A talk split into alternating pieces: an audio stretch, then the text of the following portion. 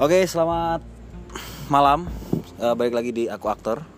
Kami sekarang sedang ngobrol bersama salah satu seniman muda Yogyakarta. Asik.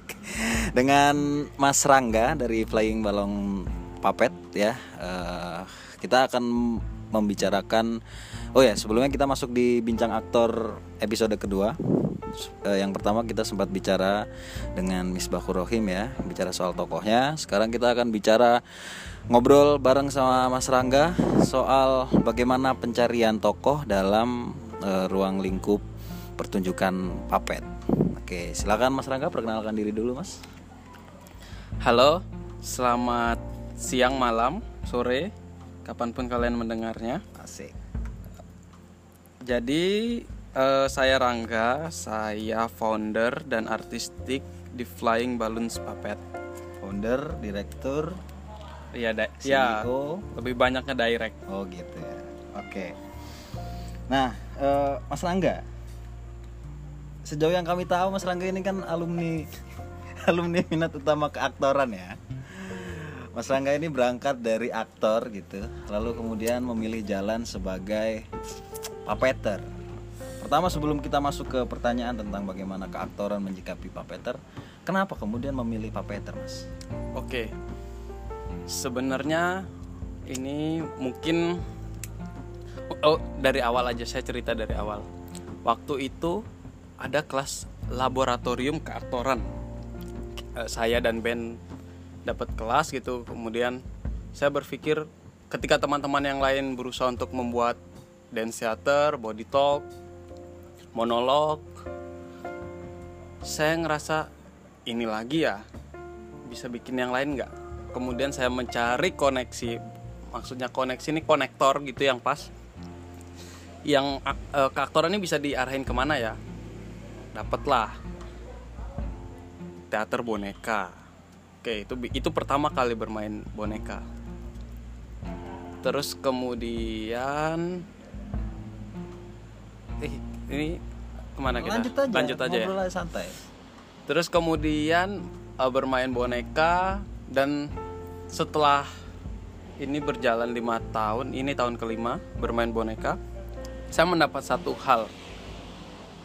Sebenarnya ini apa ya bisa dibilang treatment buat buat diri saya yang kadang-kadang mungkin bahasa kasarnya banci tampil yang selalu ingin dilihat gitu, yang keaktoran selalu muncul.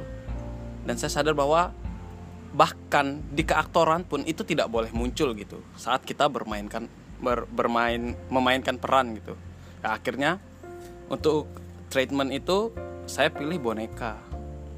Karena di mana boneka sebagai media atau sebutnya jembatan deh jembatan dari pemain ke boneka yang sebagai jembatan terus kemudian penonton. Nah di situ si pemain ini nggak boleh kelihatan karena katakanlah startnya itu bonekanya gitu. Jadi bonekanya yang harus hidup. Jadi begitu jadi transfer energinya ke boneka. Terlihat seperti biasa mulai tetap dari nafas kemudian bergerak bangun masih masih waktu itu sih masih boneka yang manusia jadi gerak eh, logika geraknya sangat dekat gitu. Kemudian beralih lagi ke boneka-boneka binatang yang emang cukup susah gitu untuk untuk untuk memainkannya. Bahkan karena flying balloons make memainkan bonek bonekanya make teknik bunraku style jadi satu boneka dimainkan dua atau bahkan lebih pemain pemain boneka gitu.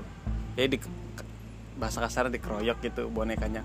Nah tapi justru itu yang asik gitu. Eh kesusahannya itu yang menyenangkan di mana para pemain yang lebih dari dua orang itu harus menyamakan nafas harus eh, mengerti mau bergerak ke mana bonekanya. Jangan jangan ada paksaan yang yang ini ya kayak oh keegoisan. Katakanlah ini keegoisan. Pemain A pemain A yang megang kepala mau ke sana yang megang kaki mau ke sana. Nah hal-hal itu yang emang emang kita harus lebih saling memahami satu sama lain. Ah kuncinya nafas sih memang ya. Kuncinya nafas itu sih kalau dari saya. Oke, nah tadi dari dari penjelasan penjelasanmu ya enggak. Eh, kita pengen tanya gitu. Pertama, berarti di dalam di dalam puppet sendiri secara nggak langsung aktor juga dilatih untuk tidak egois. Artinya bermain ensemble, tidak muncul masing-masing Iya, ya. iya. Nah, yang kami tanyakan pertama adalah bagaimana melatih itu. Oke, untuk melatih itu kita biasanya memulainya dengan pemanasan yang di mana pemanasan itu mengandalkan tiga orang itu dalam satu bentuk. Ini ini ah- aku- kalau nggak salah ini Augusto Boal ya, sebuah permainan permainan pemanasan permainan ya. Itu yang kayak human machine, human animal. Ya udah mereka ngebentuk ngebentuk kekompakannya itu dari sana mulai dari ngobrol ih kita jadi ini oke jadi ini. Dan semua orang sepakat gitu dan harus sepakat memang. Nah dari situ mulai kemudian kita memulainya dari objek-objek yang gampang dibentuk dan bentuknya tidak tidak langsung jadi makhluk maksudnya tidak langsung jadi orang yang ada kaki ada tangan bisa cuman mata doang kayak gitu. Yang, ah, yang abstrak sih bentuknya yang abstrak gitu. Dan itu lebih fleksibel untuk bergerak. Itu dilakukan karena kita yang penting butuh persamaan dulu. Kesamaan dulu nih jangan ego nih. Egonya ditekan dulu. Memulainya dengan nafas. Nafas harus dimulai dengan nafas kenapa dengan nafas ya karena setiap makhluk itu memulai apa-apa dengan nafas ya Berarti, berarti latihan pertamanya pertamanya adalah menyelaraskan nafas tiga pemain atau Ya. lebih yang Ya. memainkan satu boneka itu. Ya. Dalam proses latihannya begitu. Iya.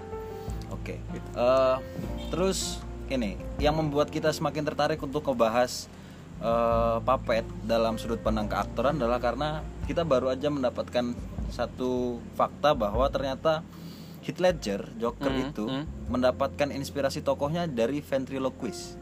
oke ventriloquist Ya, dan dia mengambil mengambil itu dan kemudian eh, kami melihat bahwa di puppet itu secara tidak langsung juga sepertinya ya yang berdasarkan penangkapan kami pemainnya harus memahami anatomi yang dimainkan dengan baik. Nah, eh, observasinya bagaimana? Ya akhirnya nanti akan berhubungan sama aktor ya karena mereka harus menciptakan secara fisiologis juga anatomi. Nah, kalau dari sudut pandang puppet sendiri, observasi untuk bisa sampai pada penciptaan anatomi, memperhatikan anatomi itu itu bagaimana prosesnya? Bentuk latihannya, prosesnya bagaimana? ini bisa masuk dalam latihan ya. Karena eh, kita terbiasa membuat boneka kita sendiri kita tahu kebutuhannya apa dan kita tahu cara memainkannya. Itu yang yaitu yang masuk dalam proses latihan dan observe oh ini nggak bisa nih gerakannya. Tapi tetap pada prosesnya kita butuh comparing yaitu biasanya sih nonton nonton eh, untuk karya yang barusan terjadi ini kayak Pongo Abeli kita nonton YouTube terus kemudian kita mengundang orang-orang yang memang pernah ketemu langsung sama orang utan. Kita ngobrol apa aja yang dia gimana marahnya seperti apa suaranya apa. Pendekatan tokoh ya mungkin bahasanya kalau keaturan. Ya itu itu me- itu yang yang kita kita jalani gitu untuk untuk melakukan hal itu. Sampai proses latihan pun tetap sama. Kita selalu memulai latihan dengan boneka baru itu aktivitasnya pasti sama tidur bangun berpindah tidur lagi Itu itu bentuk latihan ketika sudah memegang boneka. ya Hmm, oke. Gitu. Berarti stepnya secara nggak langsung pertama adalah menyelaraskan nafas karena memainkan satu Objek. katakanlah satu objek Iya. yang sama. Kemudian sebelum sebelum itu mereka harus observasi soal anatominya. Se- Iya. eh, kalau kalau kita boleh tahu sedetail apa seharusnya seorang puppeteer mengetahui anatomi yang dimainkan. Sampai kalau kalau cap capaiannya bagus sih sedetil se- sedetil banget ya. Tapi ini berkaitan dengan bonekanya. Sejauh kapasitas bonekanya seberapa? Ada yang jarinya bisa bergerak ada yang tidak. Begitu sih. Nah, terus eh, ini pentas ke dua hari ini. pentas kedua. Un- eh, se- sepanjang flying balong puppet berdiri pentas ke? Oh ini pentas. Waduh sebentar. Natu, Eh, hadiah kecil hadiah kecil. nah tuh Pung Abeli jemuran Hmm. Oh untuk karya tunggal ini yang keempat. Oke. Nah, yang mau kami tanyakan adalah misalnya di luar soal Pong Abeli yang Oh, memainkan kelima Oke, kelima ya. Yang memain Pong Abeli yang memainkan hewan orang hutan. Ah, Pertama, ketika misalnya memainkan manusia Iya. dalam empat pentas itu pasti tokoh manusianya berbeda-beda. Nah, atau misalnya mungkin sama, eh, apakah apakah kemudian ada kejaran untuk memahami, maksudnya gini, eh, papetnya diposisikan sebagai tokoh yang juga manusia berbeda Mm-mm. pada si- setiap pertunjukan. Kemudian apakah eh, cara memainkan setiap puppetnya secara rigid Sama. per anatomi apakah sama? Eh, Setiap matriknya apakah sama atau berbeda? Ah ini yang menarik dari dari teater boneka. Hmm. Satu boneka, satu satu boneka itu bisa memainkan peran yang beda. Hmm. Tergantung siapa yang main. Dia bakal jadi siapa. Hmm. Gitu. Terus terus apa lagi tadi? Nah, eh, apakah apakah tiap matriksnya, tiap bagian tubuhnya, misalnya Hmm, tokoh ya. A, ha, apakah berbeda atau enggak? itu tergantung cara papetir me apa ya me, me- bahasa yang tepat apa Memainkan. ya oke eh, ya memainkan memainkan Mem- mem- memperlakukan Oke. memperlakukan bonekanya seperti apa karena karena set- eh, misalnya ini ini saya kasih contoh aja Hmm. ketika eh, katakanlah saya bermain boneka dominan te- temponya akan berubah lebih cepat lebih jahil itu pasti dan suka marah-marah tapi ketika orang lain orang lain yang memainkan boneka itu pasti sifatnya boneka itu bakal berubah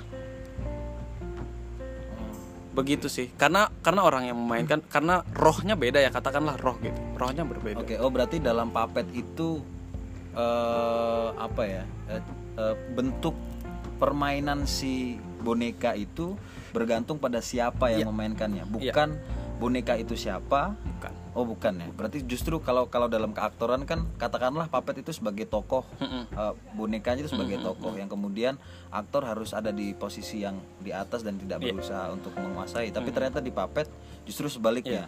Artinya kalau misalnya tokoh A dimainkan sama aktor A, eh, papet papeter A, maka akan berbeda efeknya ketika papeter B memainkan tokoh Betul. A itu. Oke. Eh, dan untuk soal observasinya yang yang kita obrolin soal eh, kami pengen banget untuk tahu bagaimana bagaimana anatomi itu dipelajari dalam pembuatan Hmm, hmm. pembuatan bonekanya. Bagaimana anatomi itu juga kemudian dipelajari dan dimainkan ketika papeter metas. anatomi itu kita belajarnya aduh namanya apa ya itu ada mata kuliah seni rupa gitu anatomi apa gitu. Ya itu yang kita pelajari kita cari oh bentuk tulangnya seperti ini berarti gerakannya seperti ini Oke. gitu. Terus kemudian ketika dimainkan ya memang kita harus menyesuaikan boneka yang sudah jadi dengan kapasitas itu kita compare dengan makhluk apa yang mau kita bawakan gitu. Ya kalau hal ini orang hutan gitu ya udah kita pelajari motif geraknya logika geraknya seperti apa fungsi dari setiap organ yang ada itu buat apa gitu Hmm, Oke, berarti observasinya sampai pada tataran juga sendinya seperti apa, Ya. nanti gerak sendinya bagaimana. Ya, betul Oke. Eh, satu lagi pertanyaan kami, mungkin ini pertanyaan terakhir atau enggak ya? Tahu. Papet itu kan tidak berekspresi, Mhm, wajahnya sama. mhm. Tapi sejauh yang kami lihat tadi ketika lihat pertunjukan Pongo Abeli, eh, di beberapa adegan meskipun apa Statis. eh, statis mukanya statis tapi seperti terasa berbeda. Apa yang apa yang membuat itu berbeda? Apakah karena susunan eh, musiknya, adegannya, atau permainan aktornya sendiri yang kemudian eh, secara nggak langsung di brief untuk pada adegan ini tubuhmu punya feel ini sehingga secara nggak langsung penonton akan melihat wajah sedatar apa pun akan tetap bisa menangkap Mhm, mhm. emosi tertentu. Jadi kalau dari segi visual ini ini saya pelajari dari Iwan Effendi, dia co-artistik di Peppermoon. Dia menelurkan daydreaming face. Apa itu? eh, jadi muka ngelamun itu adalah ekspresi paling netral di semua makhluk hidup. Jadi dia mau diapain aja itu bakal kelihatan. Dia ketika digerakkan cepat gitu, dia bakal kelihatan panik. Ketika diangkat dia bisa bisa kelihatan bahagia. Ketika ditundukkan sedikit dia bisa kelihatan sedih. Tuh dari visual. Nah itu nggak bakal cukup kalau nggak didukung sama papetirnya. Papetir dimulainya tetap harus dari papetir. Mulai merasakan transfer, merasakan transfer, merasakan transfer gitu. Tentu musik pasti ya karena karena eh, unspoken kan pertunjukannya unspoken gitu. Harus ada bantuan musik untuk menyampaikan rasa itu kan rasa itu.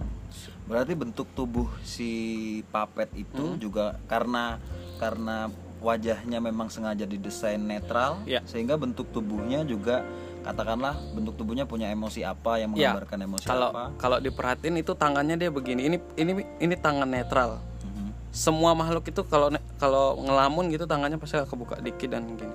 Mhm. Tuh, begitu sih. Itu yang yang kita pelajari dan ya udah jadi mau diapa-apain itu ke emosi mana aja katakanlah begitu bisa masuk gitu. Berarti desain papet sendiri itu didesain dalam bentuk makhluk hidup netral, iya. dalam kondisi netral, Iya. ekspresi netral, bentuk tubuh Mhm, netral, mhm. bukan dalam ekspresi tertentu ya. bukan Hmm, Oke, Eh, ya mungkin begitu ya. Oke. Apa yang sudah kita obrolin sedikit. Mungkin teman-teman bisa, mungkin aku agak sedikit merangkum apa yang diobrolin sama Mas Rangga ini bahwa dalam papet ternyata juga ada yang namanya observasi.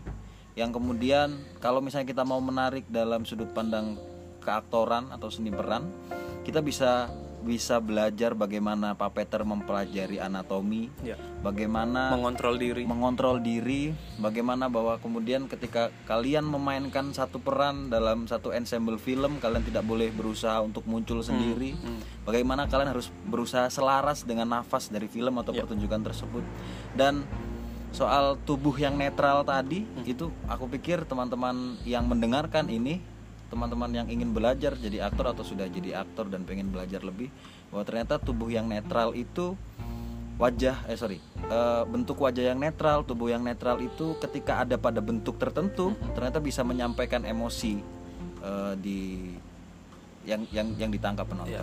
Oke, kira-kira begitu. Aku aktor eh, bincang aktor eh, episode kedua ini. Terima kasih Mas Rangga karena ini akan dipublish minggu depan ya. Jadi saya tidak bisa promo Pongo Abeli tapi sepertinya Pontianak besok akan jadi Pontianak kita Juni ke Pontianak Juli kita ke Georgetown Festival di Penang Malaysia Oke, jadi buat teman-teman yang mungkin lagi di Pontianak atau lagi di Penang, Malaysia bisa menonton Pongo Abeli dan mungkin bisa ngobrol-ngobrol sama Mas Rangga soal bagaimana proses keaktoran dalam dunia papet berjalan. Terima kasih. Jangan lupa untuk follow kami di Spotify, follow Instagram juga, share dan like fanpage kami biar kami makin banyak biar kayak Atta Halilintar. Waduh Asyap. Terima kasih. Sampai jumpa di bincang aktor berikutnya. Viva Aktor.